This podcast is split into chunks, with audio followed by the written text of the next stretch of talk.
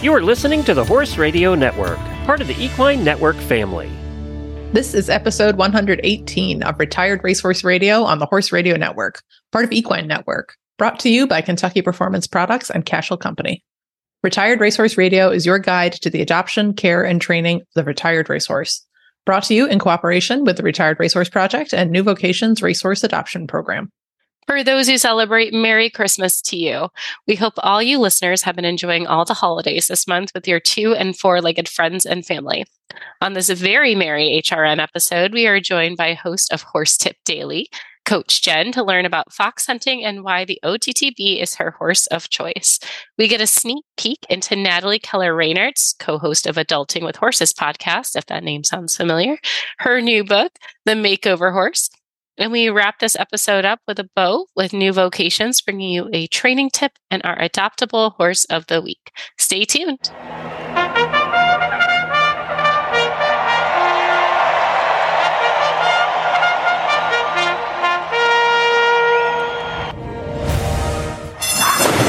And they're off on Retired Racehorse Radio, the podcast that is your guide to the adoption, care, and training of the retired racehorse.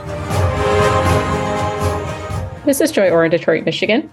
And this is Kristen Kovatch Bentley in Jamestown, New York. You're listening to Retired Racehorse Radio. Kristen, it is Christmas Day by the time listeners are hearing this, although Yay. it is a few weeks ahead of time. So we're in all the, the holiday fuss period. the fuss. I love that. all the fuss. you're wrapping up with work stuff, end of year stuff. You're trying to think about what you want to do for next year, trying to remember you didn't forget anyone on your holiday gift list. It's my mm biggest stressor. It's like I've been very like relaxed this year about holiday yes. shopping. There is no formal Same. list. Correct.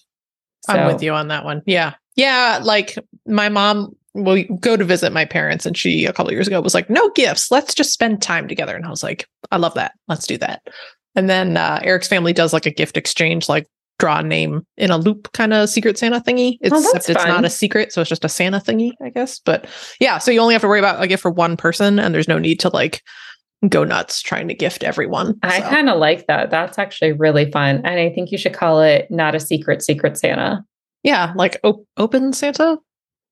I don't know. I don't know if we should say that. No, maybe not. That's So yeah, actually this uh this episode's coming out late enough. I can tell you I am uh back to knitting again. So I am uh knitting Fine. my gift. So because I'm really trying to embrace like the handmade Christmas. Don't buy things. Uh, which I is really easy to do that. when you only have to give a gift to one person. so. I am only talented in food things, and that is hard to ship. So I try to shop small businesses as much as I can. So your gift is coming from a small business, which I'm actually really excited about your gift. It's small, but I think it's very sentimental. So I'm excited for you to get that. Uh, yeah, actually, by now you maybe will have received your gift, um, depending on how well my baking goes. So this is like a fun time travel thing, right? Like we're recording yes. this in early December, so you will know by the time this episode comes out. Listeners, she doesn't know yet, and I don't know yet either if the baking thing I want to send her is going to work. So yeah, we'll find out. But and yeah, yours really hasn't fun. shipped yet, so we'll Exciting. if I'm your package is stolen or if UPS fails me. Yeah. We'll this see. is like one of the weird things I've done, like because it's wintertime and I have a little more free time and the days are very short and the nights are very long. Ah, so I'm like yes. trying to just sort of embrace like well, you're familiar with that Swedish Scandinavian concept of hygge, where it's like yes. just make things cozy. So I have started a sourdough starter. And the best part of a sourdough starter is if it works, you get to name it, and everyone always names them something very punny. So, like in the Facebook group I'm in, there's a lot of like Bready Mercury, um, oh, that's um, fun. Bredward Cullen, Frodo Baggins. Cullen. Stop. I love it. so, we're gonna Sorry, hope. That, like, we're gonna hope for the best. I like almost like walked away. It's like that's so funny. It's like okay. Well, if it works well, dad joke. Yeah. So I'm so excited. I'm so excited. I'm going to manifest that it goes well. I hope so. it goes well. Yeah or yeah, you'll get something else. So yes. either way, listeners, at this point, Joe Joy knows. I don't. I'm excited for it. I'm excited for it. Great. um, uh, but I will say, I definitely struggle this time of year with the seasonal depression and all that good stuff because it is dark. So it is dark, dark by five o'clock, and this year it feels extra dark, and I don't know why um maybe it's just just you know just maybe I'm the vaguely problem. to the existential dread of everything around us it's fine yeah, it's fine. fine um I've, you know, I've been hiding reality for a really long time. So um, you will not get a mental breakdown on this show today. That is Nope. not as Nope. part of the menu. Nope. But- White knuckle it. We're gonna be okay. Yes, I actually do really like to make my house super cozy this time of year. And even going into January, I keep my holiday decorations up just a little longer, just make it a little less bleak. And then by the time it gets to February, I start to think about spring and get excited for that. So then it becomes the spring clean and declutter and all that good stuff. So if you're someone like me who struggles, keep your Christmas tree up just longer, keep your you know fireplaces decorated, whatever it takes. I oddly enough, having your coffee by candlelight in the morning is super soothing. Don't Mm. turn the kitchen light on. Turn a like just light a candle. Highly I think recommend. there's like, yeah, there's something like deeply instinctual about humans and like a flame or a fire. And I think the Mhm. candle kind of represents that into like, you're not going to have a bonfire in your living room, but you can have a candle on the table. yeah. And there's something very inherently cozy about that for sure. yes. And a warm drink. Yep. Candlelight. Like we, we do our tree outside because cats. Uh, but yeah, we Yeah. keep porch tree up for usually several months I love put bird seed in it. Yeah. I, we actually haven't gotten porch tree yet. We're a little, we're slacking a little this year. I we, haven't gotten ours either yet. stick, Yeah. Porch It'll be like someone you can't because your dogs will take it. True. Yeah. Mm, good point. Yeah, Yeah. We'll figure something out. It'll be fun. So, Although I'm surprised Lark hasn't tried to take the tree yet either. yeah. Well, I think she likes to watch the birds come out of it too. You know, like the pointers, they don't distinguish between like a duck or a pheasant and like a sparrow. So they're like, oh, bird, you know, it doesn't matter what it is. So oh they're love it. really, they're great. They're a mess. Oh my gosh. So- but yeah, just yeah, do that. And then also try to get outside, folks. Like if you can. I know it's dark, but like if you can like take a little walk at lunch break, like just getting out into the fresh air, even though it's really cold. Like, yeah, if it does make a difference. really and helps. I think my neighbors think I'm absolutely insane because I actually put on like headphones and was jamming out while walking my dog in the snow. But I actually had a really fun walk and I was like dancing with her in the street. I was like, okay, well, I am now known as a crazy lady in my neighborhood, but Or Hallmark movie star. You know, you could be the whimsical we could be either way. girl with the dog in the neighborhood. So. Considering I definitely have like horse girl winter aesthetic, meaning I look like I just scavenged for my clothes out of a box. okay, um, maybe it's unhinged creepy girl in the neighborhood. I don't know. yeah, unhinged embrace it. Christmas girl. It's all good. it's all good. Uh, me and Tova, we had fun. We had a really good time, Nice. but it did make you know a pretty cold night a lot more fun for both of us. And the last one, not the detriment of this podcast, because we want you to listen. But another tip: don't get on your phone right away in the morning. Like, take a slow morning, even if you have to be somewhere quick. Like, don't get into the hustle and bustle. Don't think about your to do list even if it's just your first 10 minutes of the day, like find something you like to do and just do that. So for me, I wake up, I pet Tova, and I like to make my coffee.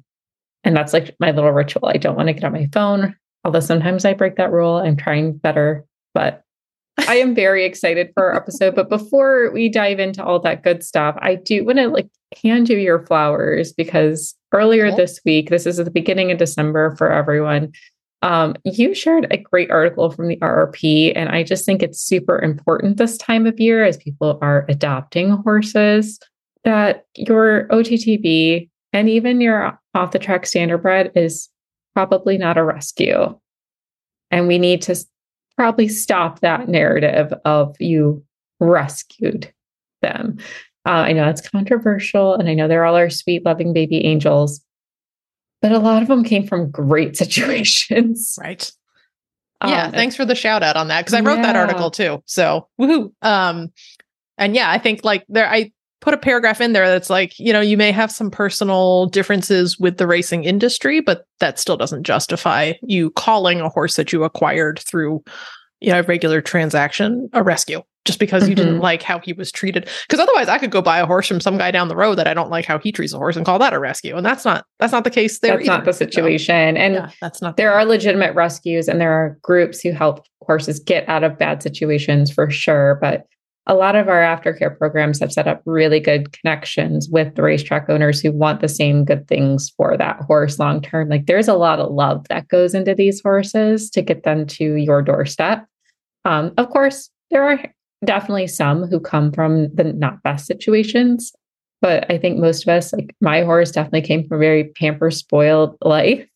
Um, I, she doesn't have that same degree today. Uh, she is more of a, a typical horse life, but it's nice to know that someone did put that love and care into her. And that's why she's got the personality she does. And I just think it's a good reminder for all of us to really think about where our horses came from.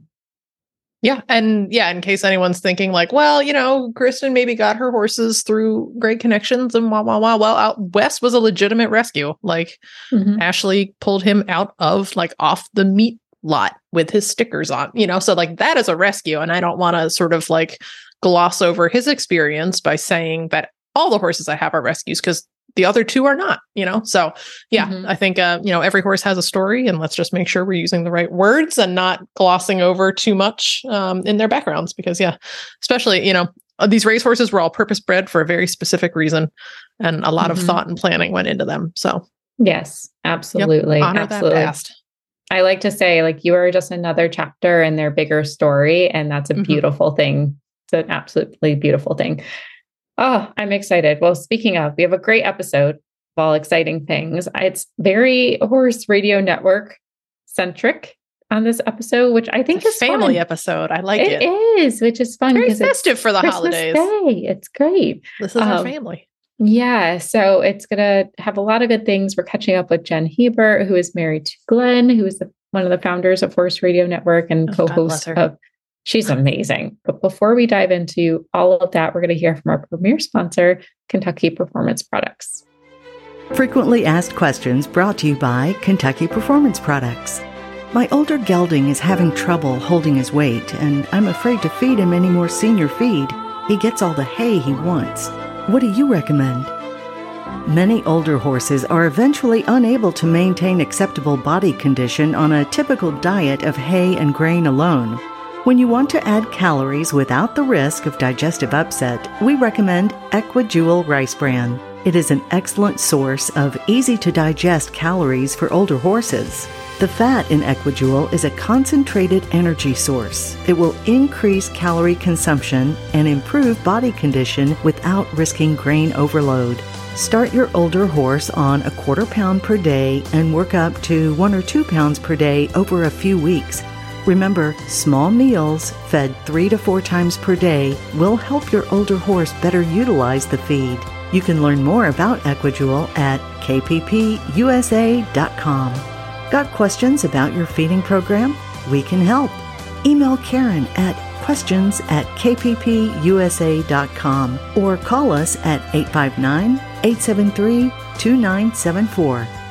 Well, in keeping with today's theme of bringing the HRN family together, we're super excited now to be joined by Coach Jenn, uh, who is basically the like reason that HRN exists and the brains behind the whole operation. And what I also love is that you can tell she's super cool because she's a thoroughbred person. So, Jenn, welcome to Retired Racehorse Radio.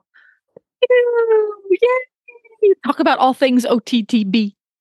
Yeah. Well, and that's what I love is that, like, you know, across all of Horse Radio Network, like, you know, all the coolest folks have an off track thoroughbred or, you know, another retired racehorse. So, which I think is awesome. Um, and I think, you know, it, it just shows that like these horses are everywhere and are finding mm-hmm. traction and careers everywhere. So, tell us a little bit about your guy and what you guys are up to these days. Well, my current OTTB, it, I, I laughingly say he wasn't even good enough to get to the track because just a he, he got ta- he got tattooed and then he falls off the map. So we don't know how far he went after that, but we've never been able to find a a record of any works. Oh, buddy. So don't know. He was lucky enough to be born in 2007. So when he came of age and would have gone into training was just when the thoroughbred market had the biggest crash in several generations. Oh. So he we suspect he just got kicked out into a pasture because he didn't show a lot of promise. Well, that's fine. And that's fine. That you know, that's a great that's a great thing for a horse who doesn't have a lot of skill. That's a great thing to happen. Because yeah. when you're a racehorse and you are not going to be a good racehorse, if you get kicked out into a pasture, you're just going to be a blank canvas for the next guy that comes along. Right. Right. So anybody who has met North Coast, affectionately known as Nigel, will see immediately that there was very little potential for him to be a racehorse because he's built a little bit more like a Clydesdale. Oh, buddy. That's the yeah. best kind. But he he's is, so cute. He is he's very so cute. And I do have a type. I love the big honking monstrous thoroughbreds that, you know, come thundering down the home stretch and uh and and can't wear race plates because they don't make them big enough. it's a custom shoe job for somebody. Yeah, well, actually, Nigel job. does have custom shoes, if I remember right. Like, oh gosh, I don't remember when it was, but I feel like you had a very interesting farrier experience a few years back.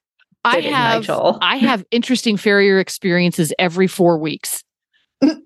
yes, I well, do. Least, okay. The good news though is that you're in like the land of many talented farriers. Well, Ocala. see, that's that's the nice part. The amazing farriers, veterinarians, body workers, trainers, etc. There are a dime a dozen in Ocala, and I do get to take advantage of those because he has genetically pancake feet. Hmm.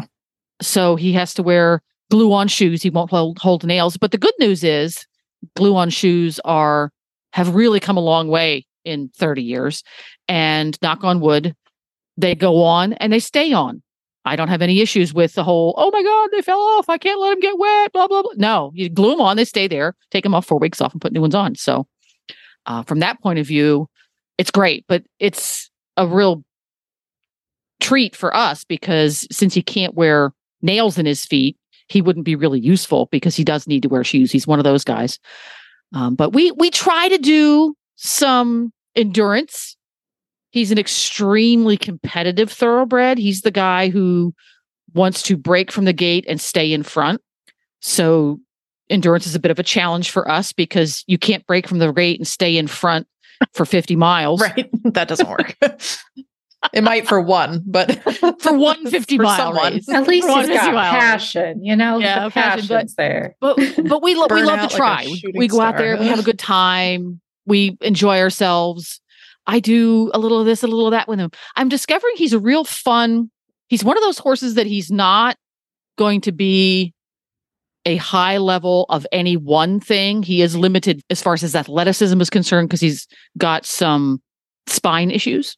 Hmm. But he will try anything and he will try his best within his physical limitations. And that took me a little while to learn from Nigel uh, when I got him, I thought, you know, I had that classic, oh, he's just being naughty or, oh, he's just being mm. fresh mm. or mm-hmm. et, et cetera, et cetera. And he's one of those horses that he wants very much to win or get the right answer for, because for him, winning is getting the right answer from his human. And once I got a really good handle on that and I would break things down so he could understand it, he tries so hard to get the right answer every single time. And if he's not getting the right answer, I've figured out now that it's pretty much two, one or two reasons. Either I haven't explained it to him properly, or physic physically he cannot do that because of his physical limitations. So he's a hmm. really, really cool all around horse. He's the first thoroughbred I've had that I've really tried to make into an all around horse like that. And he is stellar.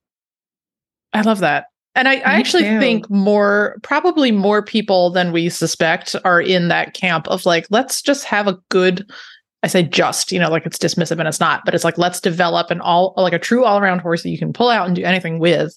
You know, we tend to champion like, oh, this one, you know, just went to Rolex or sorry, to Land Rover. Uh, you know, this one is, you know, in Grand Prix show jumping. It's like those are the ones that everyone thinks of, but I think ultimately I would say probably a larger number of thoroughbreds are going to homes where they are just going to be a good like all around solid mm-hmm. citizen and all around and it's funny that you you're right. We, when we say just, it sounds it's yeah, like oh, he's just yeah. It's not it's just like, no, because no, no, no. every Friday, what does everybody want? In search of on the bad ads. In search of everybody wants the unicorn. Right. Everybody wants that all arounder. Mm-hmm. But they feel like that all arounder has to have first won some kind of a fancy award in some discipline. I want the great all arounder who was year end champion three years in a row in my regional show hunter circuit.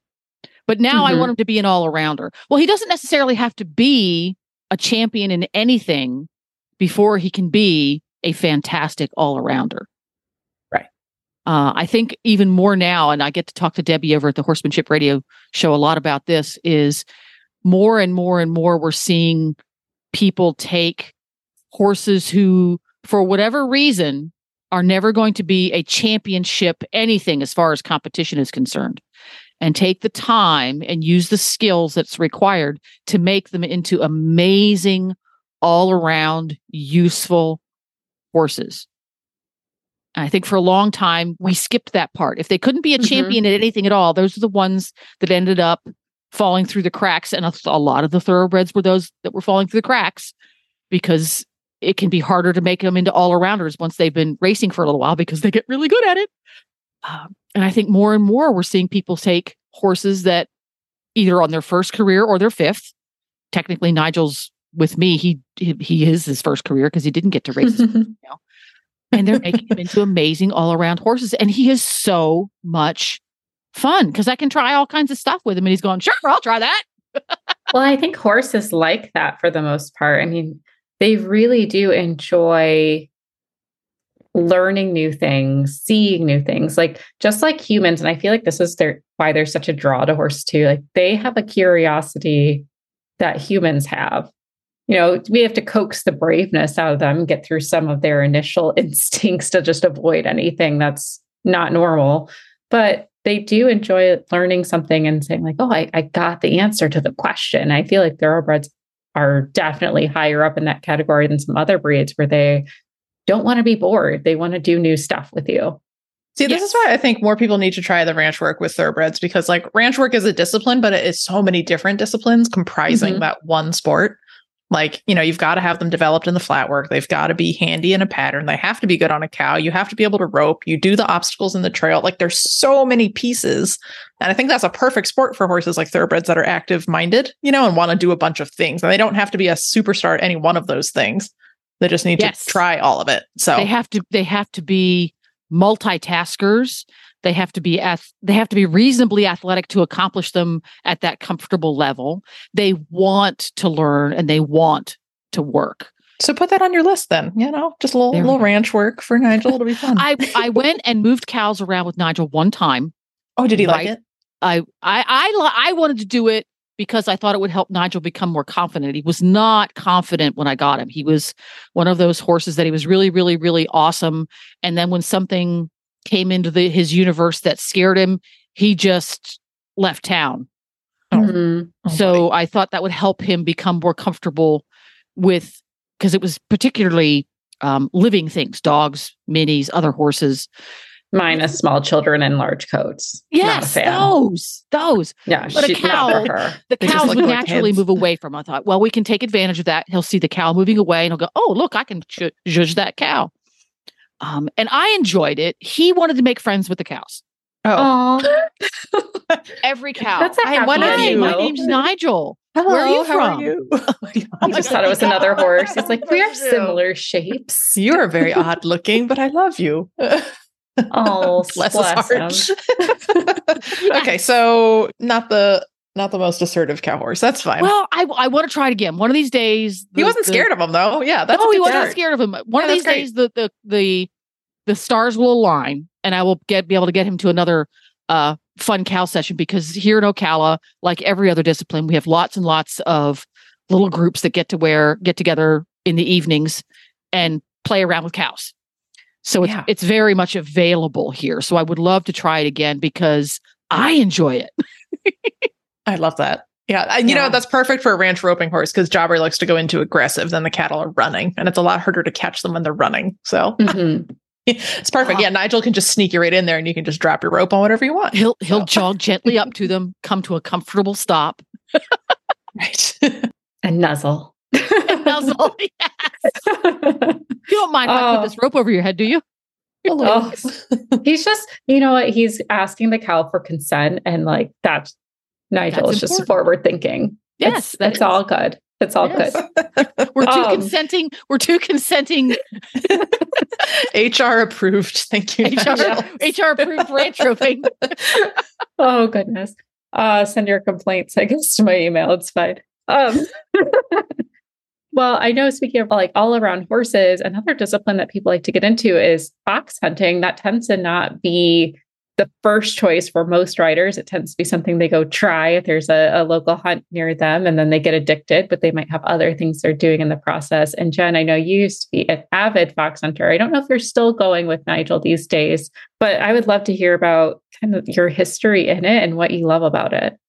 What I love about it. What I love about fox hunting. We'll get we'll start with that. Uh, I love to watch the hounds work. So when I go out fox hunting and I have a sufficient relationship that allows me to be up close to the hounds, I so enjoy watching the hounds work because it really is an art form to uh, take a pack of dogs, and I, I call them that on purpose, and get them to find a scent and go and chase it because this is all mother nature there's no rehearsal mm-hmm. and everything you do you have to get it done correctly the first time there's no rehearsal, there's no warm up, there's no do over, there's no second class. So when the hounds strike on a line and off they go like a bat out of you know where, and you have to go along, you have to follow certain rules in that you head off, there's 25 of you, and you need to be in a certain place.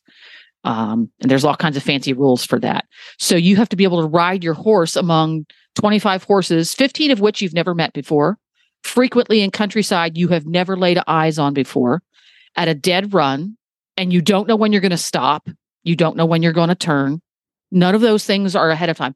That's what I love about it is the unpredictability. You just don't know until you're there. And I love that challenge of doing that. I don't fox hunt Nigel at this point because his brain is not suited for fox hunting. Oh, I, I, took, I took him out twice Okay. And it was it was meltdown both times. He's just too competitive. He must be in the front. See, I was going to ask oh, what it was because yeah. you. I mean, it's so interesting that he's too competitive, but also not confident. I'm like, yes, there's there's like two personalities. there, he, he has two it. sides of. Whenever there is a challenge put to him, be in the front or do a task, he mm-hmm. must do it first, fastest, best. Uh, and that's one of the things I'm really enjoying about him right now is that we do a lot of positive reinforcement training with him, which helped him gain a lot of confidence. And mm-hmm. he has figured out that when I put a task to him, there's liable to be a reward. And just the idea of there being a reward for him, the reward was winning the race or getting a cookie at some point. He is so over motivated, way over motivated. I have to be very, very careful not to reward him too often because it amps him up and I have my and I find myself with a horse who all I'm trying to do is open and close the gate and he's dancing in place. Let me do it quick. Let me do- no, we opened the gate really gently. Um, so he wasn't quite suited for fox hunting. I do take him to a lot of hunter paces, which are something that fox hunts put on for riders to practice their skills and mm-hmm. to help mm-hmm. raise money for their local hunts. It's basically a cross country course that you go out and ride at what they call a hunting pace and that's different for every fox hunt so you have to be familiar with the hunt who's putting it on to get to get the ribbon but then you go out with two or three of your other friends and i always arrange it so i go out with horses and riders who are comfortable with the type of pacing that keeps him from having a meltdown um, because once he has a meltdown, he's really not fun to ride. Um, so I do that a lot with him. Yeah, I do a lot of those hunter paces, but fox hunting my thoroughbreds, I've had several who were just amazing. And the ones that I've had that were great fox hunting horses, all of them were war horses who had a lot of starts, who had hmm. raced at least into their sixth or seventh year. And so the one horse raced until he was nine. Wow. All of them raced at mid to lower levels, but that because that's that mostly I think that was just because that's the horse I could afford to buy. And all of them did not have any fancy breeding up close, but again, that might just be because I didn't have the budget to buy one that had that kind of because even if he's not a racehorse anymore, if they've got fancy breeding up front, you're going to pay more for him. But the war the horses, I love the war horses. They are they've got good brains. By the time they've had 75, 100 starts, they've been standing there at the racetrack, you know, till they're six, seven, eight years old. They've got to have some pretty solid brain matter yeah, to live right. in that pressure cooker lifestyle, right? Yeah, they know what they're about. They know who they, they, are. Yeah. They know who they are. And if they're not occasionally you'll get the one who's just too heavy. Once he grabs the bit, he's going to run the race with or without you. They're not so great for fox hunting unless you're the master. they make good master's horses or they make good whip horses. But if you're in the field, I love be a war horse that's had a whole crap load of starts. And you get out there and all the young horses are dancing around and acting stupid. And they just go, talk to the hand. It's going to be race. Well, fine. Just take your time. I love, and probably for them, they're like, okay, yeah, this is just another thing we do. That's cool. It's just another thing we do. We just we're gonna go out and we're gallop for a while. We're done. We'll take a break. There's some hills. There's some dogs. Everything's fine. Everything's fine. And very uh, not. I don't think any of my thoroughbreds over the years have ever had an issue with a hound because obviously, if you have a horse who is uncomfortable around canines or heaven forbid would like to kick at one that brushes past his legs uh, not a good fox hunting candidate and i've not had any of those they've all been great about it yeah that's awesome. Yeah, when you mentioned earlier, you know, you mentioned like, oh, the glue-on shoe has come along in the past 30 years. I was actually going to ask you, like, how do you think the OTTB maybe is either the same or different in 30 years? Like compared to some of your first horses that you've gotten. You know have you do you notice a lot of trends or differences or you know still sort of the same quality animal? I think we're finding the horse i i found the horses to be more robust hmm. than maybe 30 years ago. Oh interesting. Uh, the and again we were dealing with a lot of horses that were bred or ended up in the lower end tracks. An, an allowance is about as high as they would get. But they have a, had a tendency to be much more petite, lighter boned, a little bit more fractious. Okay. Um, hmm. e- is that where e- like the stereotypes of like, oh, your your thoroughbred's just awaiting vet bill in your pasture, like, yeah, and they're too hot. They're too they're too hot. They're yeah. too sensitive. They come in injured all the time. But I'm like, mine's a cockroach.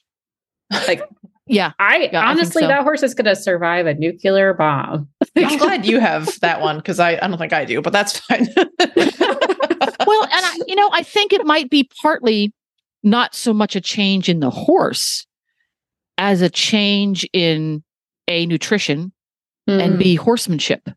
Mm-hmm. I think more and more people outside of racing are figuring out what the thoroughbred brain is about and are adjusting their training so that it plays into what they need like we talked about at the beginning of this conversation you need to you need to understand what that brain is all about that brain has been bred for um you know well well on a thousand years now mm-hmm. to want to compete to want to run when provoked promoted encouraged and want to run until he feels like he won the race.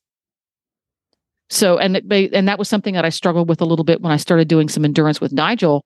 Is everybody said, "Oh, just let him go fast until he gets tired, and then he'll not want to go fast anymore." Mm-hmm. Maybe not a good a good policy with a thoroughbred because they've been bred to run until they break, which is why mm-hmm. they do. They they don't yeah. want to stop if it starts to ache a little bit or I feel a little tired. No, they don't want to stop. Uh, I think we're more and more the equestrian community is discovering that using appropriate training techniques, you can find that really competitive brain and give mm-hmm. them a new job that they really do thrive on. 20 years ago, I would not have been able to figure out what Nigel needed. I didn't have the skill set yet. I didn't, I learned late. Um, I came from that very traditional. You have a horse that's hot, you take them out, and you trot twenty meter circles until they get tired, mm-hmm. uh, kind of thing. And if the horse didn't want to do it, the horse didn't want to do it because he was being bratty that day. Yeah, you know. And yeah. a lot of those theories have been. People are starting to set those aside to go. Well, maybe you know we need to think a little smarter about this and use a little more science based teaching techniques here. Mm-hmm. So it's kind of interesting that he came into my life when he did because 20 years ago I wouldn't have been able to figure him out and I would have just been frustrated with him. And now because I can think a little bit more and use a little bit more of my brain, we have a great time. That's like so that. Fascinating. And I know we were going to talk about fox hunting, but I like this direction we went instead. this is really interesting. Sorry, I, I ran with it. well, and it's like a question for both of you because I feel like a lot of listeners, you know, might be in that same spot or have already learned it. But did for me, I had to teach my horse how to rest and how to be okay with rest periods and ding, be ding, okay ding, with ding, slowing ding, down. Ding ding ding ding ding ding ding. and like that, I've never had to teach a horse that before. That was bizarre. yeah, yeah. And depending on the trainer, frequently you will find that the better trainers, there's that. I think there's kind of a upper mid level stripe of trainer that their horses are taught that. You'll see pictures mm-hmm. of them in the morning when they're doing works that they'll just be standing on the outside rail watching the horses gallop past. Mm-hmm. And trainers who are not quite so adept, maybe don't use as much of their brain and a little bit more tradition that they do it that way because three, 13 generations did it that way. Those horses won't have that skill, but I had to do exactly the same thing. I had to let Nigel learn how to chill mm-hmm. because he didn't, he had no idea how to chill. Once yeah. you put the tack on, it was time to go to work and you didn't, you were not still until you were done working.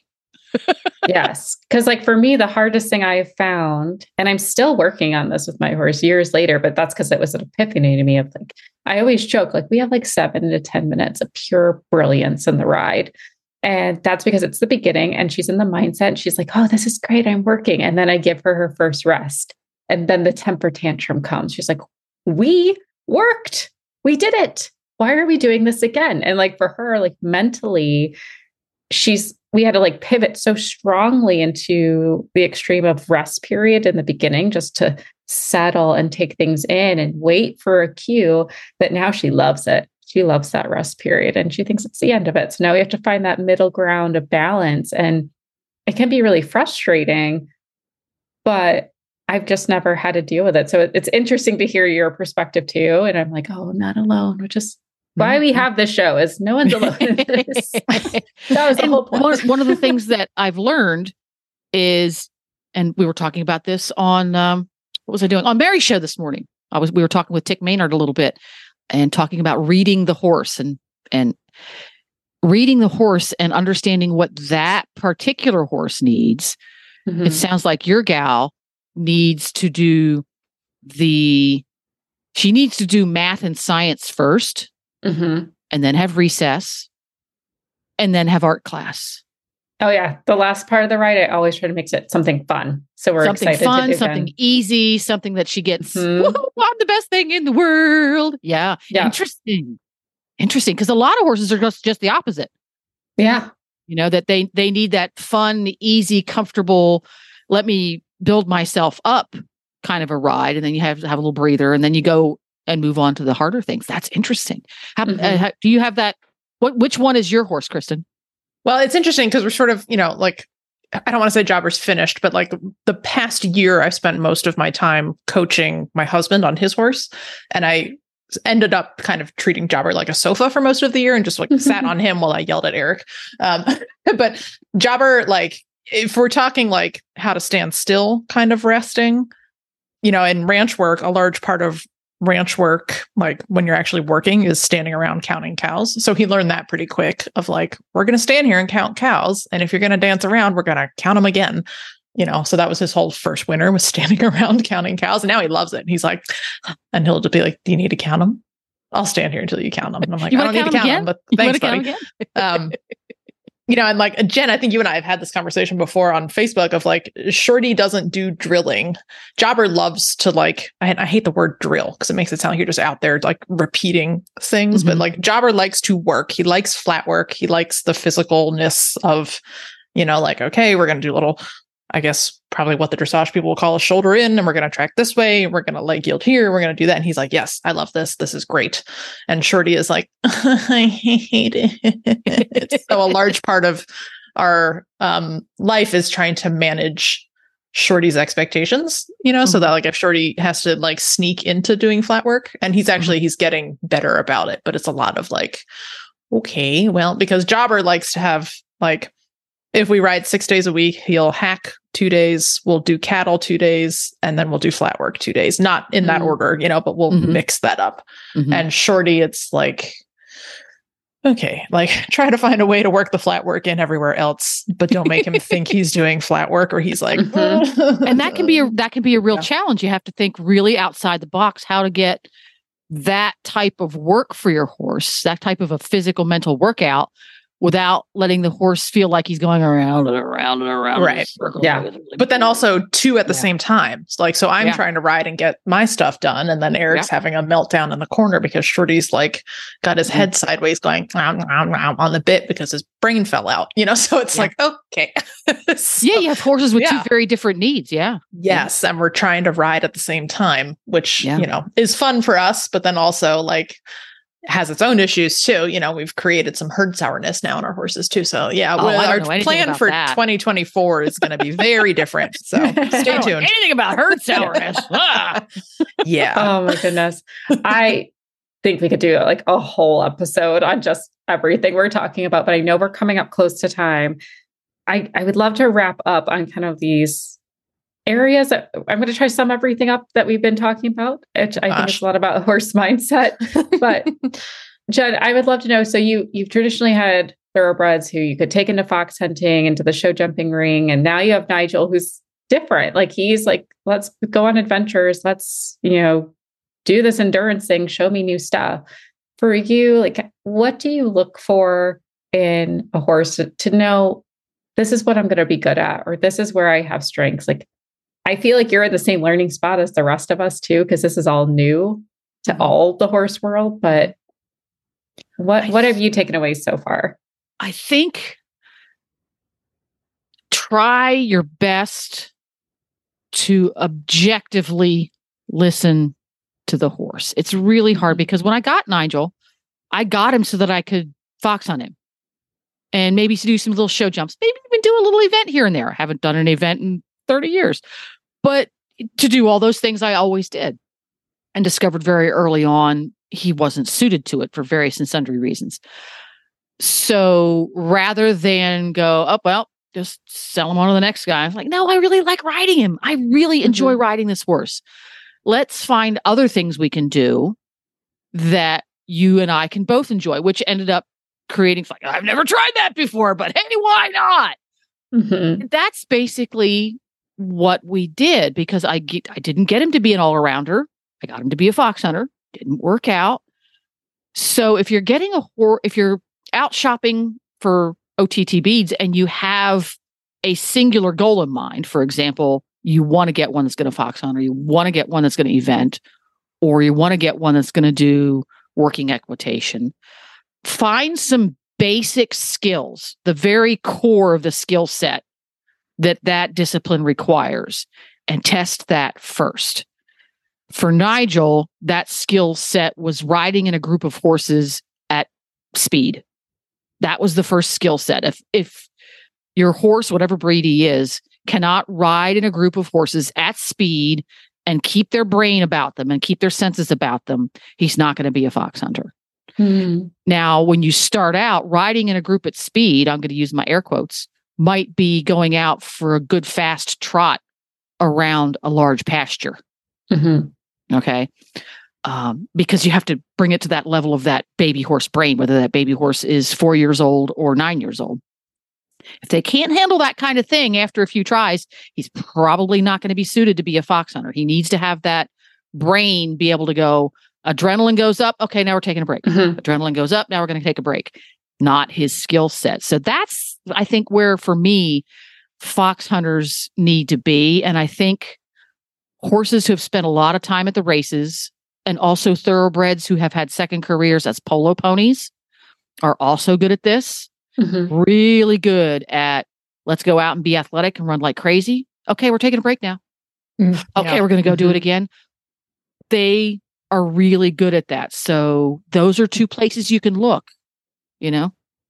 That's awesome. And it, does make me think too, is like Astrid is built more like a hunter, but her brain does not fit the hunter ring. She hates if there's more than two to three horses in the arena with her. She gets so offended that they're interrupting her day. Mm-hmm. I could never imagine her in an equitation class yeah. with a bunch Nigel of has to race every horse in the warm up ring. He must race them all. Oh, mine becomes a German Shepherd and just yeah, attacks. he's he's a terror in the warm up ring. I feel so bad for the little kids. Yes, yes, but like dressage, where she the full spotlight is on her, she loves it. That is that is her element. She loves yeah. having a sp- full spotlight on her at any time. So anytime she gets to have that, she thrives. But maybe just go in if you don't necessarily have a discipline in mind, but don't go in too limited with a vision for a horse. If there's a horse you like and you like their personality and their conformation and you have fun riding them, be really open minded at the end of the day of what you can do with them. Yep. Absolutely. Try try stuff and see throw spaghetti at the wall and see what hits stuff see what sticks. Yeah. yeah. I, I think also think us, too keeps us young too, you know. I just want to add way. a caveat to that though that like, you know, if you are really into a particular sport and the horse is not suiting the sport, like it is also okay to move on mm-hmm. too. You know, like oh, absolutely. Like the worst thing you stuck, the worst you know? thing you can do is try to put a square a square peg in a round hole, right? Right. Mm-hmm. And like, you know, if you're like if you are a hunter rider and you cannot bear doing dressage for the rest of your life and your horse cannot jump or cannot do the hunters, like, you know, it, like you don't need to make yourself miserable either. No, so, no, absolutely. So yeah, don't not. try to put the round peg in the square hole, but that goes both ways. Don't also put your own you know, absolutely something you don't yes. want to do either. Know so, what you yeah, want. Absolutely. Know what you want. Yeah, I mean, yeah. I wanted an all rounder. I wanted something to play with. And I knew getting my horse, it was a make your own adventure situation. but there are a lot of people who know exactly what they want to do and why they love doing it and finding that right horse for you. And if you just help them get to their next step, right. you know, right. you're just a, a, great chapter in their right. longer story. Yeah. And if you get that thoroughbred into your life, that doesn't turn out to be the show hunter you wanted it to be, if you've done right by the horse and put those basics on that horse after his track career, mm-hmm. whoever comes and makes him their very special pony next will be one step ahead because he, every every horse regardless of their discipline needs those same basics. And one and everybody needs to start with those regardless of what discipline. So you've gotten those basics started but golly once you started going down the road of okay we're going to do some show hunters and sorry a little bit too race brain to be a show hunter um, maybe he wants to be an endurance horse or an eventer he's got those basics. He knows how to stand quietly. He knows how to hack out alone. He knows how to stand comfortably for the farrier. He knows how to take a break during a riding session. The person who comes along that gets him next, you can inform them of that. You say, no, he's not going to be a show hunter, so don't get him. Mm-hmm. But you've mm-hmm. got those basics there. And I think that's really big is don't just throw them away. Right. Put those basics mm-hmm. on him. And now you can help find his next forever home. Yeah. Absolutely. Always do uh, for the horse. This has been so fun, Jenn. I think we definitely need to have you come back. Like your knowledge and your experience. It's just the fact you're one of my favorite people to talk to. Yes. Um, just you're it was a pleasure. I've been wanting to have you on the show for a while, and I'm really glad you were able to come on. Well, thanks for having me over. I love to, to OTTB geek out. Oh, this is fun. It was super fun. And for listeners, if you also find Jenn as beneficial as we do, you can listen to more of her tips on Horse Tip Daily, which is another show on Horse Radio Network. Jenn, thanks again. And we hope you have a very Merry Christmas. Well, I'm here with Tony from Cashel. You all know it from the ads you hear all the time on this show. But I we're at the trade show, and this is the p- point of time in the year where we find out what's new coming out. So, what's Cashel have new coming out?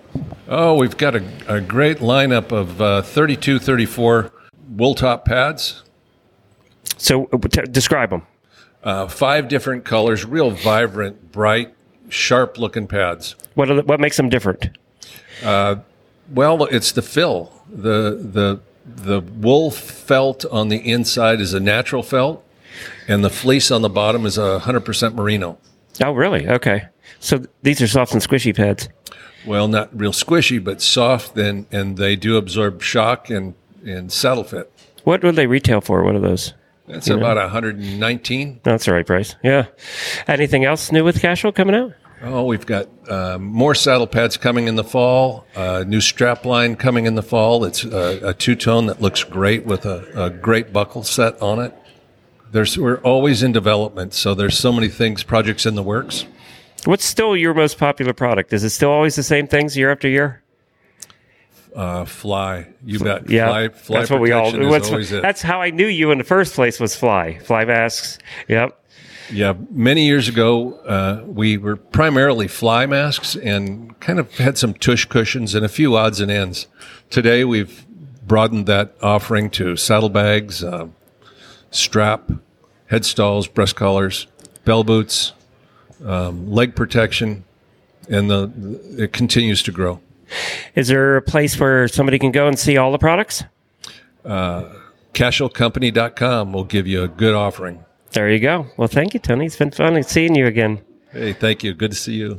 Joy, very excited to have with us now Natalie Keller Reinert, who is from the Adulting with Horses podcast on Horse Radio Network, and is also just kind of like an all around superstar, like multimedia talented, um, like equestrian businesswoman. So, Natalie, we're really excited to have you on Retired Racehorse Radio. Welcome. Thank you. I just decided, as you uh, described that, that I should be the queen of all horse media. That sounds appropriate, right? Yeah, there you go. Yeah, just put that crown on your head. Good to I go. told somebody once I was the queen of Ocala, and she said, "What? Why? Why? Why are you the queen of Ocala?" I said, "Because I want to be, so I oh say oh that I am." that is that's a cool title. Like just like so. embroider it on a on a, like a warm up jacket. Be like people just have to accept it, right? They don't even know. They're like, "Oh, that's the queen of Ocala." I feel like that's how queens are made, right? They're like self declared. You just mm-hmm. like take the crown and run with it. So yeah, long history. awesome. Well, yeah, let's start with your show. So you are a co-host of Adulting with Horses. So tell us a little bit about that show because we've never done any kind of collaboration with you guys, which is a problem. So this will be the start of it. we yeah, we have so much in common. Um, Heather has retired racehorse, and I I grew up on them. So we always have lots to say about our thoroughbred brains. And so Adulting with Horses podcast is a very lighthearted look at being a horse girl in the modern world. And we focus mainly on the trials of being an adult amateur.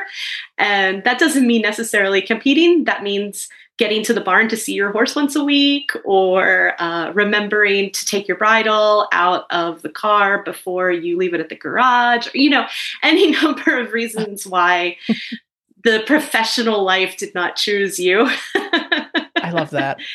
Yeah you know heather's got a family. I have a family. Um, neither of us are anywhere near what you'd consider a professional but horses are a huge part of our lives even when it's a total struggle to keep it that way, it's worth it. And so those are the kind of things that we talk about, just like surviving. that's awesome. I think that's like such like, you know, everyone's like, oh, the adult amateur. And you think of like, you know, still the person that's like gets to the barn every day after work. But like, yeah, that's such a, you know, like there's so much guilt, right? When you like can't get to the barn every single day. Oh, so oh, yeah. I love that there is a podcast for that. So thank you guys for fighting the good fight.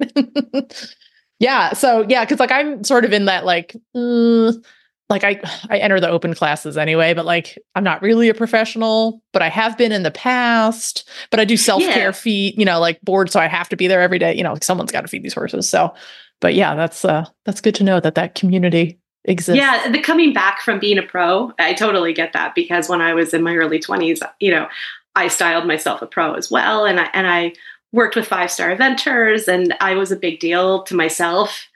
And uh, then you come back when you're in your late 30s or early 40s or maybe later, and um, the world has moved on without you. Like I had to learn, I had to not just relearn a lot of stuff in the saddle, but I had to learn about all this newfangled stuff like saddle fit. Like what? you fit every saddle every time. It was used to be such a point of pride to have your beat up saddle in the back of your car that you could put on any horse. Oh no. yeah, right. Like that's not a thing anymore. Yeah, I worked at a ranch and you know, I had a saddle that I was like, this saddle really does seem to fit everyone, you know, and right. everyone called it the magic saddle. But otherwise, mm-hmm. yeah, like trying to saddle fit like a dude string of like 120 horses and we had 80 saddles. Oh, so trying to find the perfect fit, you know, for one guest to ideally use the same saddle all week long. Ooh, yeah. Yeah, and wow. it's amazing, you know, because yeah, you just think like now, right? You just swing that saddle up and go ride. And it's like, oh no, no, no. We've come a long way, which is great. I think, you know, as like an equestrian culture, like I'm glad that we are finding more and better ways to care for our equine partners, but also totally. like, when did it get so freaking complicated? Yeah, I'd say that a, a lot. It, it's taken me a long time to sort of wrap my head around this new scientific based culture that we either are entering or certainly have access to. And um, and I'm I'm proud to say that I am now 100% in. But at first I was like, how much stuff do you need for one or two horses? Are you kidding me? I was so proud of being shoestring for so long, but that's you know. Be be proud of poverty is is never the most important thing. right. Yeah. Yeah. Like, you know, making the most on a small budget it, yes. Strong. Yeah. It's a strong, it's a strong yeah. place to come from, but it, it isn't an aspirational thing. right. Yeah. It's like, yeah, it would be nice to yeah. have a bigger budget. Yeah. Well, yeah, oh my gosh, I mean everything, right? Like we've come really far in nutrition and mm-hmm. you know, basic like yeah, like oh yeah, I psychology. Like that's a I thing did. now. yeah. Yes. Like, I train differently than I did 25 years ago. I feed differently. It's a whole new world. And I feel really good about it. Yeah. Oh, yeah. Yeah. Like, let me disclaimer this. We're not saying, like, oh, let's go back to the old days. I know. I think that's pretty obvious which side we're on. yes. oh, that's awesome. But yeah, I mean, that's a good point, though. Like, that's a, a lot to navigate when you come back to it if you've taken a break. Yeah. I remember when I was a teenager, uh, a woman in her like maybe 50s came to take a lesson at our barn which was like a teenager dominated eventing barn and she showed up in a hacking jacket and a very ancient pair of, of dress boots and a hunt cap like with an elastic oh. band wow and we were staring at her like she stepped out of a museum and she thought she was very well dressed and she was looking at us like what and we're wearing like jeans and chaps and our general messes and now I get it. I see where she was coming from. yeah. Oh my God. That's kind of awesome though. Like, you know what, lady, you do you. you yes, she needed thing. a real hard hat, but the hacking jacket looks great. yeah. yeah, right. Yeah, be like, oh, hot damn. Yeah, that's awesome. So yeah, so um, with adulting with horses, what was like your 2023 highlight? Like, what was really cool this year? Oh, I think just going. I mean, we love doing the show, but going and doing live events is really big for Heather and I.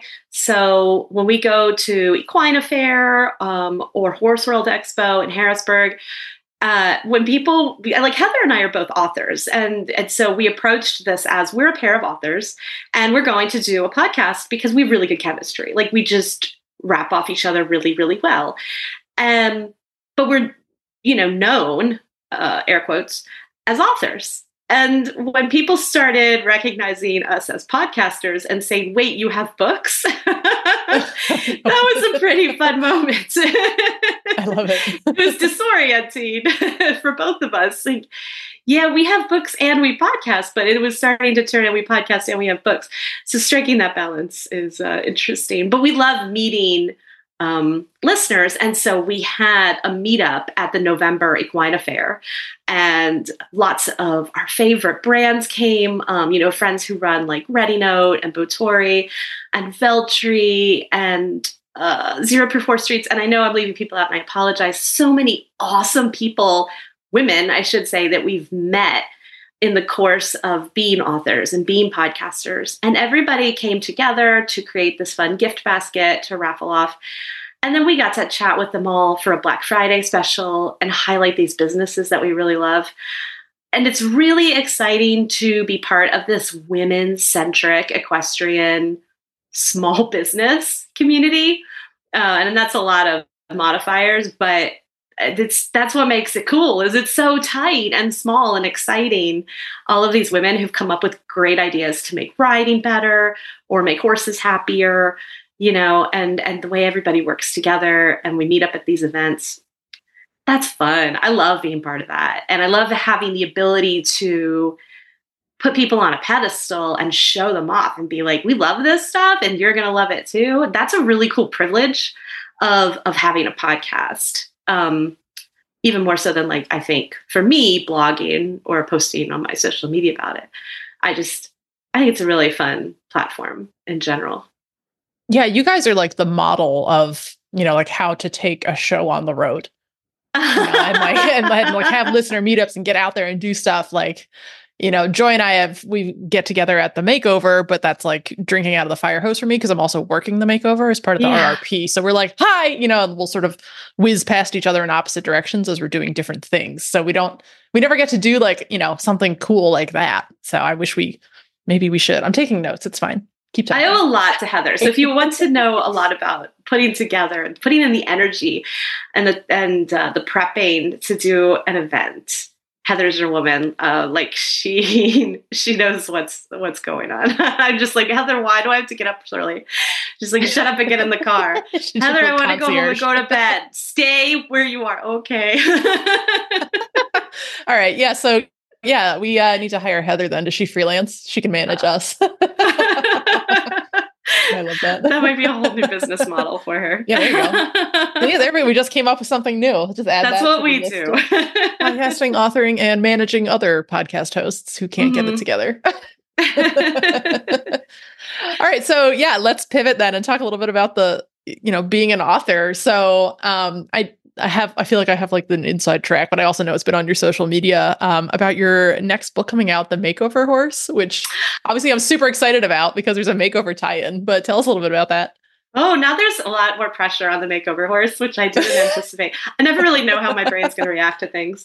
Um, yeah, so I've been an equestrian author for like more than 10 years, and I have a series called Ocala Horse Girls, which are all basically romantic comedies with tons of horses. And it's about like friendship and women sort of chasing their dreams of, you know, equestrian life, whether they want to be professionals or they've just come to Ocala to get away from it all. Because, you know, this is a really, I'm here in Central Florida, North Central Florida, and this is a special place. You want to talk about community, and everybody is working towards the greater good of the horse. We really have an awesome setup here in Ocala. And it's beautiful. Like, it's just, it doesn't look like most people's impressions of Florida. It's just beautiful here, and I love it. So, anyway, I'm writing the series, and literally out of the blue, lightning strikes and I'm given the idea that I should write about a woman who is starting her life over again. And while she's doing that, she's also retraining an x race horse and she wants to take him to the thoroughbred makeover. And I thought, oh, this is such a good setting. And the, you know, I went to the thoroughbred makeover. I've been twice, and this last time in 2023, I volunteered. And that was when it really struck me that this really is quotes the happiest horse show on earth. like, I love it. Talk about a sense of community and everybody pulling together and making fast friendships. Uh, it's it's not like anything I've ever done before. And even though it usually takes place on my wedding anniversary, uh, I foresee going back to volunteer many more times because it's inspiring to be amongst these people and the um, the incredible jobs that they've done with these wonderful green horses. It's it's just I I draw all of my energy from my writing from my writing to from going to these big events and I thought Land Rover Kentucky was a huge inspiration. But wow, Thoroughbred Makeover really did it for me too. Oh, so, I love this. Not yeah, a paid, all that to say. say not a paid testimonial, folks. She's just saying this. it's going to this going to the makeover volunteering absolutely had repercussions which will echo throughout the rest of my life including my married life because i promised i wouldn't have another thoroughbred. And that conversation has changed significantly with my Uh-oh. husband. Uh, so be warned. We can hook you up. We know where to get one. Exactly. we know where to get many. Yeah I'm, I'm no stranger to like surprise i brought a horse home um, I drove past uh, OcalaForSale.com building the other day and I said, Oh, I got off my last retired racehorse from OcalaForSale.com. But yeah, the, so the makeover horse is, I'm, I'm halfway through it and it's on pre order now and it'll be available at the end of March. And it is the fifth book in Ocala Horse Girls. And it brings back characters from all four of the other books, plus Pete and Jules from the Eventing series. Oh, that's so cool to tie all your books together. Like, you know, they, they're not in separate universes, right? Like, no, everyone is firmly in the Ocala verse. So I love this. I love this. I also have to say, when you first reached out and you were like, "Hey, would it be okay if I set this book at the makeover?" and I was like, "Yeah, um, let me just run it past our staff and you know make sure that works." And like, I didn't even finish the pitch, and everyone was like, "Oh my god, hell yeah!" So, so yeah, like many thumbs up. We're very. That excited. is like for me. I couldn't ask for better news. That's some of the best news I've gotten all year because that just you know that means that I am connected with the community I want to be part of like i'm on i'm on the right page i'm doing the right thing the right people are okay with working with me you know what i mean or uh, anticipate working with me and so i'm really excited to hear that and i'm so glad that uh, we are in some small way sort of collaborating on this. Yeah. Well and like and vice versa too. Like you know for us to have like from the rrp side for us to have like cultural relevance essentially in the equestrian world is huge you know that it's not just this thing that we do. Like it is like oh, we know yeah. it's a bucket list show and that's fine but also like oh my gosh like you know someone wants to set a story at that event that we put our blood sweat and tears into like that's really moving and humbling so yeah so yeah thank you on behalf of all of us because we thought it was awesome so, you know i have to excited. say oh, when you talk about relevancy the march forward that this you know, retired racehorse project has sort of enhanced the, the thoroughbred journey. When I first started really writing for an audience, I was writing about retired racehorses. I started a blog called Retired Racehorse in um, I don't know, 2008, maybe? Like pre Facebook is open to everybody blog. Oh yeah, and, back in the college uh, days. yeah, yeah, yeah, So I had a blog. It was on WordPress, and then it was its own .com, and and um, I blogged every single day. I went and I got a horse specifically to write this blog about. And then it turned into this big celebration of thoroughbreds, whether it was retraining or when I went to work at the racetrack, I wrote about that so that people could get an inside view of what these horses learn at the racetrack and what their lifestyle is, because I thought it would give people a better opportunity. You know, you know, if you know what your horse already knows, then you can make better predictions about the way they'll behave for you yeah, when you bring exactly. them home or when you take them to a show. And I had always found that people seem to underestimate what thoroughbreds could do the day you brought them home. But yeah, we're talking. This was a hundred years ago in internet years, and this blog this blog used to reel in thousands of hits per day. Wow! And that's where my writing career really came from. Was writing about retired racehorses. So to it. see it now, just grow and grow and grow every year, it's thrilling for me. Absolutely thrilling because I feel like I helped push that. Oh, into, absolutely. Yeah. You know, into popular sort of culture, horse culture. Yeah, that's and so cool. It's really cool to just, you know, the, yeah, to see how this movement has grown, but then also, yeah, like, you know, the different ways that the thoroughbreds are changing people's lives. You know, like, you know, if you say that that sort of helped launch your writing career, like, what a cool thing for the horse to do, you know, like mm-hmm. adjacent to the racing industry, which is where everyone thinks of them. And it's like, oh my gosh, like one horse can serve so many people that's in so, so many true. unique ways, you know? Mm-hmm. like, yeah. that's awesome. Yeah. yeah. So I kind of like, I think I ran into you in passing like once or twice at the makeover while I was, you know, zipping around with my hair on fire. So, so that was your second makeover, you said? Yeah, I went, I think two years ago. Yeah, I went two years ago on my way to Quarter Horse Congress. Oh, okay. Um, where I was working at Taborton Equine Books uh, for a couple weeks of Congress. Um, so we stopped in Lexington and I said, Oh, yay, I want to go to Thoroughbred Makeover. So we went and caught a little bit of the action there. And so we decided to go up this past year and have a weekend in Lexington. And I said, Right, I want to volunteer. I had been asked to be a vendor um, with some friends. And I just, um, I love, I love being a vendor because I love, uh, you know connecting with readers in person and meeting new people. And i but i also really love volunteering horse shows. Like i'm kind of obsessed with volunteering at events. And so i said i really want to get to know what the feel is and i want to give back to the community so i'm, I'm not going to vend at this one. I'm going to volunteer and uh, so i signed up for a couple of days and i put myself as floater which meant that i was willing to do whatever uh, and so I walked in on the first morning not having any idea what I was going to be doing. Pro tip, um, I think that's the best volunteer job because you will get to see and do so many different things. So, yes. Yeah. Yeah. It really and it really was like I worked in show jumping and I got to drive a golf cart around Kentucky Horse Park. Hello, that's awesome. And I worked on um, trail, which is something I know nothing about. And oh, yeah. um, I saw thoroughbreds barrel racing. That got really memorable really quick. Yeah. Uh, that you know what I'm talking about. Um, the beer was excellent. So, and everybody was awesome and nice, which was my anticipation. I will tell you, my favorite position was working info desk, which is hilarious because I have oh, really? no info. Yeah, yeah, it's, it, that's it, awesome. yeah, it hits my skill sets really, really hard. Um, like I was a concierge at Disney World, I was a manager at Disney World, I was a park ranger in New York City, and so um, being a person who answers questions is kind of it's it's like very much in a skill set. Yeah, I'm like, oh, I can be in charge. No, that's not a problem.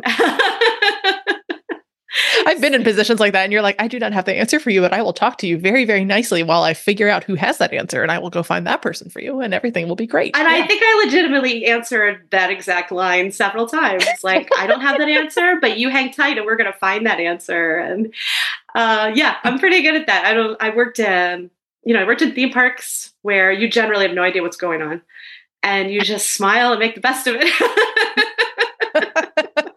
that is a rare skill set. Like that is an underappreciated and undersold skill set for sure. Like yeah, and that very. is a thankless job at the info desk. So thank you very much for being there and holding down. Oh, my pleasure. oh my gosh, that's funny.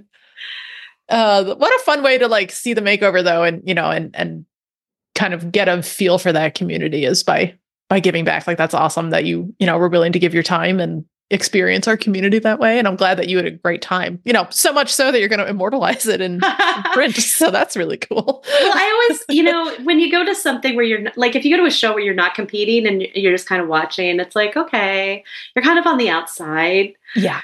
And, you know, I've had enough of being on the outside as a nerdy horse girl who liked to write stories.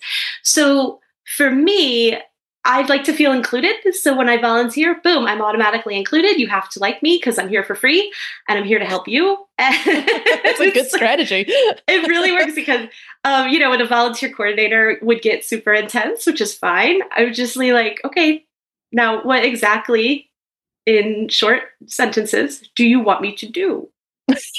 I will go and do that because I am here for you. You know, I don't have any prior knowledge. I just showed up to do whatever you instruct me to do, and it worked out great. yeah. Oh, yeah. That's the and that's the hard part. Right? Is like tensions are running high. Sometimes they do. It's just what it is. yeah. There's a lot going on. they do. Yeah. But you know, you know that can work. Same reason. Oh yeah, absolutely. I was going to say that sidelines that can work one of two ways because my husband got tired of watching me show, so now he shows. So, you know, you know. so just do that long enough, then you can get another thoroughbred and tell your husband that it's his. So yeah, here's hoping. Yeah, team horse, you know, do a team entry. It'll be fun. That'd be oh great. God, I would love that. well, Natalie, this has been super fun. Uh, so I know you have like a social media presence for yourself as an author and then also for the podcast. So where right. can people find all of your things on the internet? Um, under Natalie Keller Reinert or under Adulting with Horses podcast, the um, Instagram and the Facebook and the TikTok. We're we're on those three primarily. Um, oh, the TikTok. All right, the TikTok. Yeah, I have a I have a post on TikTok right now that might be going semi viral. Ooh, all right. It, We're gonna. It is in fact just a video of my horse bucking really hard and a mini horse chasing him. Uh, so that's, that's the recipe. that's all. That's all. Mm-hmm. All you need. All right. Yeah, I just you know you can sell subscriptions based on that. Like ten dollars a head. Here's the secret to TikTok: bucking horse, Jeez. mini horse yeah, chasing him. My maniacal herd of morons. I should be all over that then. You really That's should. All they do. Yeah, they chase and kill each other. So. yep. People well, Natalie, thank you so much. This is our our Christmas Day episode is launching on Christmas, so it was really fun to have you know another member of our Horse Radio Network family join us for you know our holiday episode. So thanks again for coming to hang out with us. Oh, my pleasure. Thanks for having me. I guess I'll see you at the next makeover. Oh, perfect. It's a date. Train with top hunter, jumper, and eventing professionals anytime, anywhere with Practical Horseman on demand. Your membership gives you access to hundreds of how to training videos taught by top level hunter, jumper, equitation, and eventing pros, exclusive interviews and lectures, slow motion demonstrations, insider access to private clinics and lessons, and step by step tutorials. New content is always being rolled out, so there are always new videos available on the topics important to you. Join now for just $24.99 a month and take your training to the next level with Practical Horseman on demand. Well, happy holidays, gang. If you have a little bit of downtime this weekend when you're listening to Retired Racehorse Radio, because it is Christmas break and you are thinking of throwing your hat into the ring for the 2024 Thoroughbred Makeover, now is the perfect time to head over to the rrp.org and log in and you can start drafting your application. Because the application process is a little bit long and complicated, we have decided to open it for drafting. So you can go in, you can fill everything out, you can hit save, and you can come back to it later. Um, so that is super useful for getting all of your ducks in a row to make sure your application is as strong as it can be. And then starting on January 2nd, you can submit that application for realsies. Uh, so get everything organized now while you got a little downtime. And then starting January 2nd, we will happily see you all signed up do not forget that in 2024, we not only will have the traditional retiring racehorse division, but the former broodmare division is now official. Last year was the pilot program. This year it is here to stay. So we'll be following pretty much the same rules as last year. You can check out the rulebook at therrp.org for all of the details, but we are excited to welcome both former racehorses and former broodmares in 2024. Even under the best circumstances, travel is stressful for horses. We've all been there, stuck on the side of the road in the middle of nowhere. You can make the journey knowing that US Rider is there for you. Get peace of mind on the road with US Rider's nationwide 24 7 roadside assistance coverage for both you and your horse. Join today at usrider.org. Well, it has been a very festive and fun episode so far. And we are now coming up to the end of it, which is always very difficult, but we're going to wrap it up with a bow, if you will, excuse my pun, with Leandra Cooper from New Vocations. Welcome back to the show, Leandra. Well, hello. Thank you for having me. Thanks for joining. It has been a whirlwind, I'm sure, with all of your New vocation specials happening. Um, I know prior and listeners, I have to say we're doing a little bit of time traveling in this episode. We are couple weeks ahead of Christmas. So I'm guessing what's happening in Leandra's world. But she texted me and said, What horse should we feature? And I was like, My guess? Who knows? Who knows? Because they all go like hotcakes this time of year. So, how have things been at New Vocations? Absolutely wild. It's nonstop here, and every day feels like a marathon. That is just in the holiday spirit. Um, yeah, I was trying to reference something that had happened earlier in the week, and I was just talking to my assistant trainer, Julie, and I was like, Man, when was that? She just looked at me and said, um, Yesterday? And I was like, Man, that feels like so long ago now. Wow. Just yesterday, huh? Okay. Yeah, I had great. the same feeling. Like, I, Tuesday morning when I woke up, I thought it was Saturday. And I was like, mm-hmm. was Monday that intense where I thought a whole week went by? That is intense. Yeah. It is that kind of time. It is. So it is. December that. time is just an idea. It doesn't make dark. sense. And it's too, too, yeah, dark, and I don't know what's dark. going on. Yeah. So all the days run together. It's just yeah. a land of eternal night. It's fine. We'll get through it. We'll be okay. We will get through it. We're all doing great. Yes. But what I do like about this time of year is I feel like we're all working on slowing down with our horses and getting back to those foundations. And this actually came from a listener asking about how do you enforce the um, change of lead for the canter? Um, my guess is she's going with the flying lead change, but I thought it'd be kind of fun to break it down into a couple segments over the next few episodes. So, Leandra, can you give us your best tips on what foundations do you need to have in place first before you start thinking about a flying lead change? All right. Uh, so, fundamentally, when I'm looking for the right pieces to start putting together a good canter, a good solid canter, because as a caveat to all of this, horses can canter fine on their own. It's usually the human element that introduces issues. And they can't canter fine on their own, then we're looking at other things. So we're just assuming that in this scenario, the horse is otherwise healthy and not having physical limitations that are making it so that they just can't. And um, I'm kind of sidestepping from my original path, but a good way to look at that is, you know, how they move and turn out or, or signal on a lunge line. But let's say that you're going under saddle and you're trying to evaluate your horse. I'm first going to be looking for the fluidity in their shoulders and in their haunches. And if they don't have that, you're going to be having a harder time, not only just in transitions, but in them having the right balance in themselves, not to mention when you add a rider in being able to pick up the correct lead.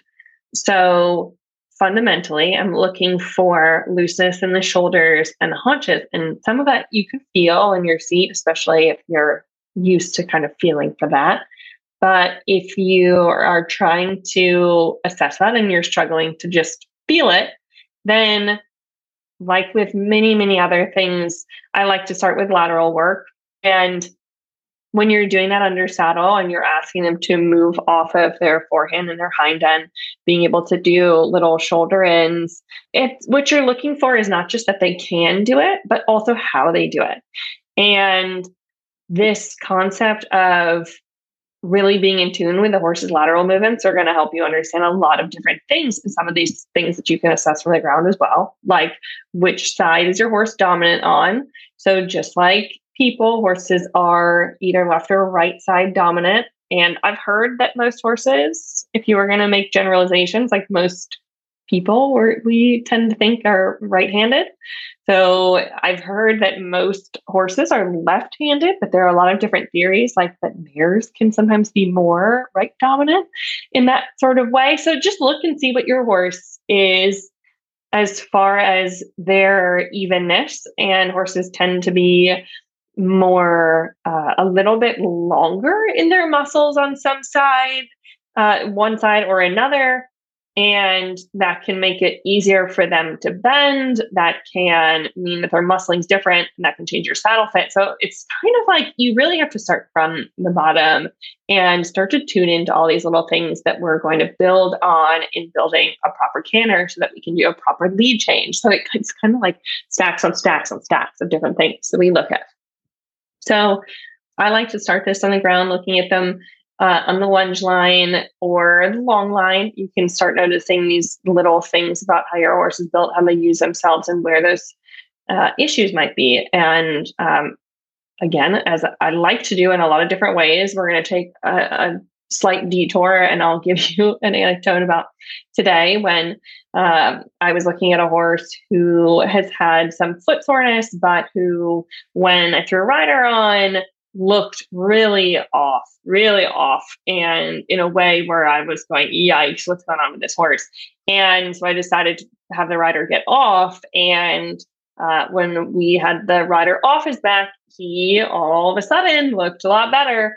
And I know some people like to raise a red flag and say, okay, this, this of something. But what it really seems to be when you start palping all around is he has super, super rigid shoulders, like ditches in his shoulders, like big old crevices, and a lot of soreness and tension when you are palpating on either side of his spine, on his back. And um, so these things, like to sort of circle back to the canter element, we were looking at him at a trot and we could say, wow, something's really wrong. So what we were noticing was okay, his muscles are really not loose enough. They don't have the suppleness. He's not ready to have balance or any sort of productive gait. So, again, paying attention to how they're able to move their all four limbs and how they're putting that together because when they can't comfortably line those things up you are not going to be able to have a direct line of communication with them because there's always going to be of energy flying out one direction or attention going elsewhere. So if we are really saying from the bottom up, we need to be building this proper canter so we can build the proper lead change, we have to also acknowledge how they're moving so that we can then have this direct line of communication. So start from the ground, work on lateral movements, and where you find those sticky places is where you need to spend more time and energy, whether it's in carrot stretches and making sure that they have more balanced laterality I like or, it. is that a word? it um, is today.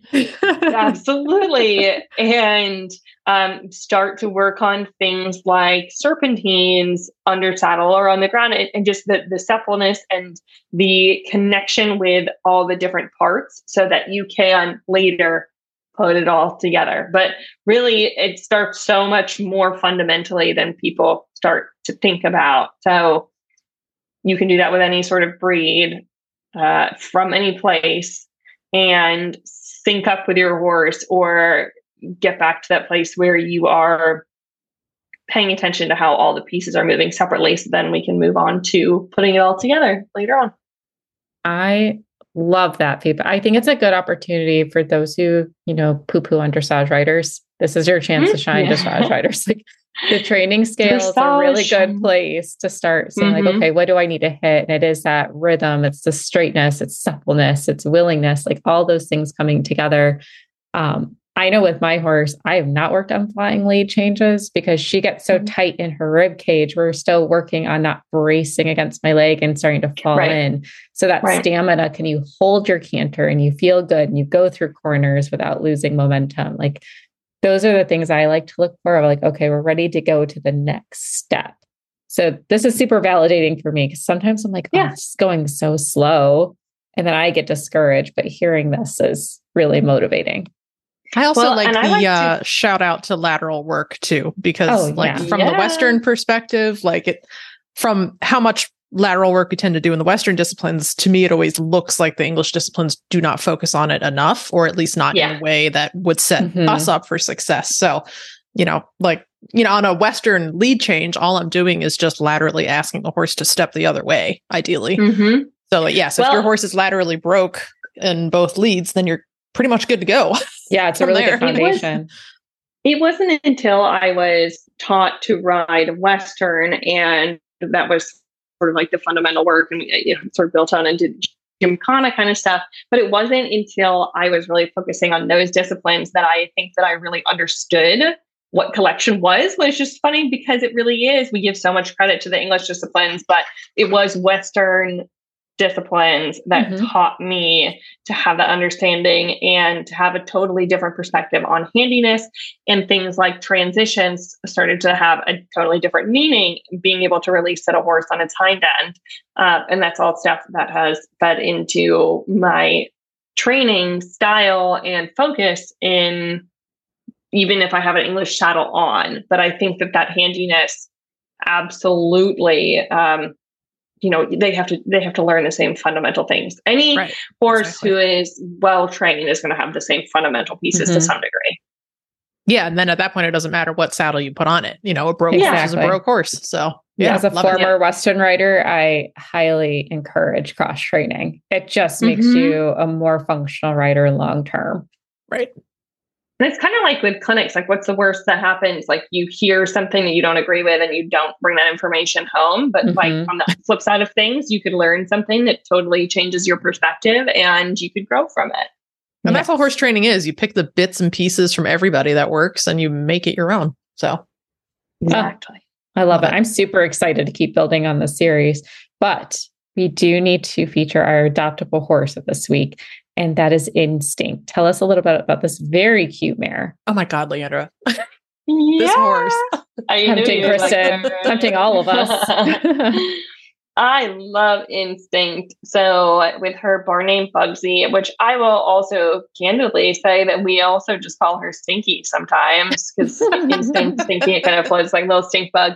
And I just love her. So she's a 2021 there and she's so stinking cute, right? We could say that little play on words there. Um, but she also is coming to us with just having had a knee chip removed. It was surgically removed. So she's kind of good to go and doesn't have any known limitations. And so at this point, she's a totally clean slate. She is barefoot and very easy in the way that she eats and the way that she handles and just basically everything about her. So for us, it's really been about getting to know her personality because she started a little bit shyer and she was kind of quiet, but we've just seen her really bloom into a wonderful, beautiful prospect that has shown us um, some really lovely movement, both when she is at liberty and then with a rider on. And she has a very carefree style and attitude. Um, I think that she is the type of horse who grows very incrementally. So she remembers and builds on experiences, which is a really, really valuable quality to have in a horse and makes her a prospect for basically i mean so so many different directions that she could go. And she's still growing so she needs time but she has such a sweet cuddly type personality. You just want to like squeeze her all the time. She's so cute and i'm really excited to see what she develops into. So she is looking for her person we have our adoption fee special going on right now and there is truly no better time to adopt from us than now so definitely check out her profile at horseadoption.com, as well as any of the other lovely horses that we have up online at this point, because they are flying out of these stalls. Oh I can God. imagine. Her little face. Her, like at every picture, she's so like cute. her little ears are up, her little eyes are focused. She's like, hello. She's got that pocket. like Barbie horse vibe. She's very well, cute you know, it's like everybody looks at their eye, and what she should, because it's like a window to their soul, of course. But it's like, look at her eye in these pictures, and she's just like, "Hello, are you looking at me?" Every single like that's her all the time. Oh God, she just ears. is like, Hello, like real, real talk. I'm sending her link oh. to my trainer right now because we're shopping. So I'm like, oh. yes. Ooh, added bonus. I snuck a little peek at her Equibase page. She was a $150,000 yearling purchase. So, y'all, this okay. uh, $3,500 adoption fee is a steal. And then you can tell yes. everybody that your horse probably costs more than their imported warm blood. And yeah, I, I know mean, we're seriously. But if it's going to be about bragging rights, like, oh my yes. god, yeah, this thing is bred. She is. She's lovely. bred really, really well. She's built well, and I love like she's just got nice forward momentum as she's trotting mm-hmm. around in these mm-hmm. videos. Like she's so soft on her feet. It looks like she just floats. Like she looks, she never well, touches the ground make sure you look at her at Liberty video. And full disclosure, I hadn't even like groomed her going into this because we didn't think we'd be getting a video. So she's got like little mud spots and stuff on her. That's entirely my fault. But I was so enamored by her. I, was like, we have to capture this.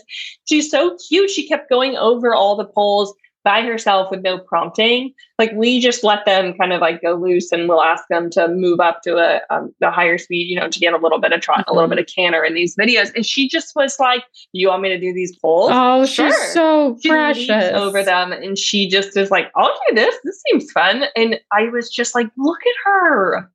So, I also like in that Liberty video, she has like distinctive gears of trot. Like, mm-hmm. yes. she's like, here's mm-hmm. my working trot. Here is my extended trot. And now back to working again. I was like, yes. whoa. Yeah, I think she would be a lovely little adventure. Yeah. She could do anything. uh, literally could do anything. Like, yes. as yes. Yeah. And she's 15 3 as a two year old. So she might get a little bit mm-hmm. bigger too, but she, that's but the perfect size perfect size for anybody. And mm-hmm. she, it's that, you know, it's the whip too. Like, you know, just looking at lots of different horses, like she has a nice depth to her where she's not really fine boned. Yes, she's young, but she has good bone and she has a good solid shoulder. She's got a good solid haunch and she's built pretty correct. So it, you just, it's like she, she really could go in any direction. And she's eligible for the 2024 Thoroughbred Makeover, which is why I texted her to my trainer. Mm-hmm. We'll see. We'll see. But if someone else beats us, they're going to get a really, really nice mare. You just you have to look at the picture where she's kind of looking over her shoulder. She's kind of looking back, and it's just it's she's so precious. She's just so precious. God, she's gonna be she's gonna turn into a really big bodied horse. I think. Mm-hmm. Yes, she's gonna mm-hmm. have that warm blood look, and yeah, she's gonna be I great. I know we mentioned that we're recording ahead of time, but the adoption special is still going to be going on by the time you're hearing this on Christmas Day. So if you got some Christmas money, if mom and dad are there and want to support you getting a horse, who's ever listening, this is the time to do it. check them out, get your applications in. And we hope that Instinct gets her perfect home. I secretly hope it's at my barn. Yay. Uh, well, thank you, Leandra. We appreciate you spending this time with us, and we hope that you and your family have a very merry holiday. Well, thank you very much, and to you all as well. And as usual, thank you for having me. Well, one more time to all of our listener family, happy, happy holidays. We appreciate you guys so, so much. We hope you are having a lovely and relaxing December. And we can't wait to be back at it again in 2024 with plenty of new content. We never stop with the content around here. You can find our show notes and links to today's guests on the website at horseradionetwork.com. Like us on Facebook and Instagram, just search for Retired Racehorse Radio. You can follow us on Twitter at Horse Radio. You can find me on Instagram at the Horseback Writer and on Twitter at Kristen Kovatch. My email is kbentley at the rrp.org. You can find me on Instagram at Misfit Mare, and my email is joy at horseradionetwork.com. Thank you so much to our sponsors, Kentucky Performance Products and Cashel Company, and to our partners, New Vocations Racehorse Adoption Program and the Retired Racehorse Project. Don't forget to check out all the other shows on the Horse Radio Network, part of Equine Network at horseradionetwork.com.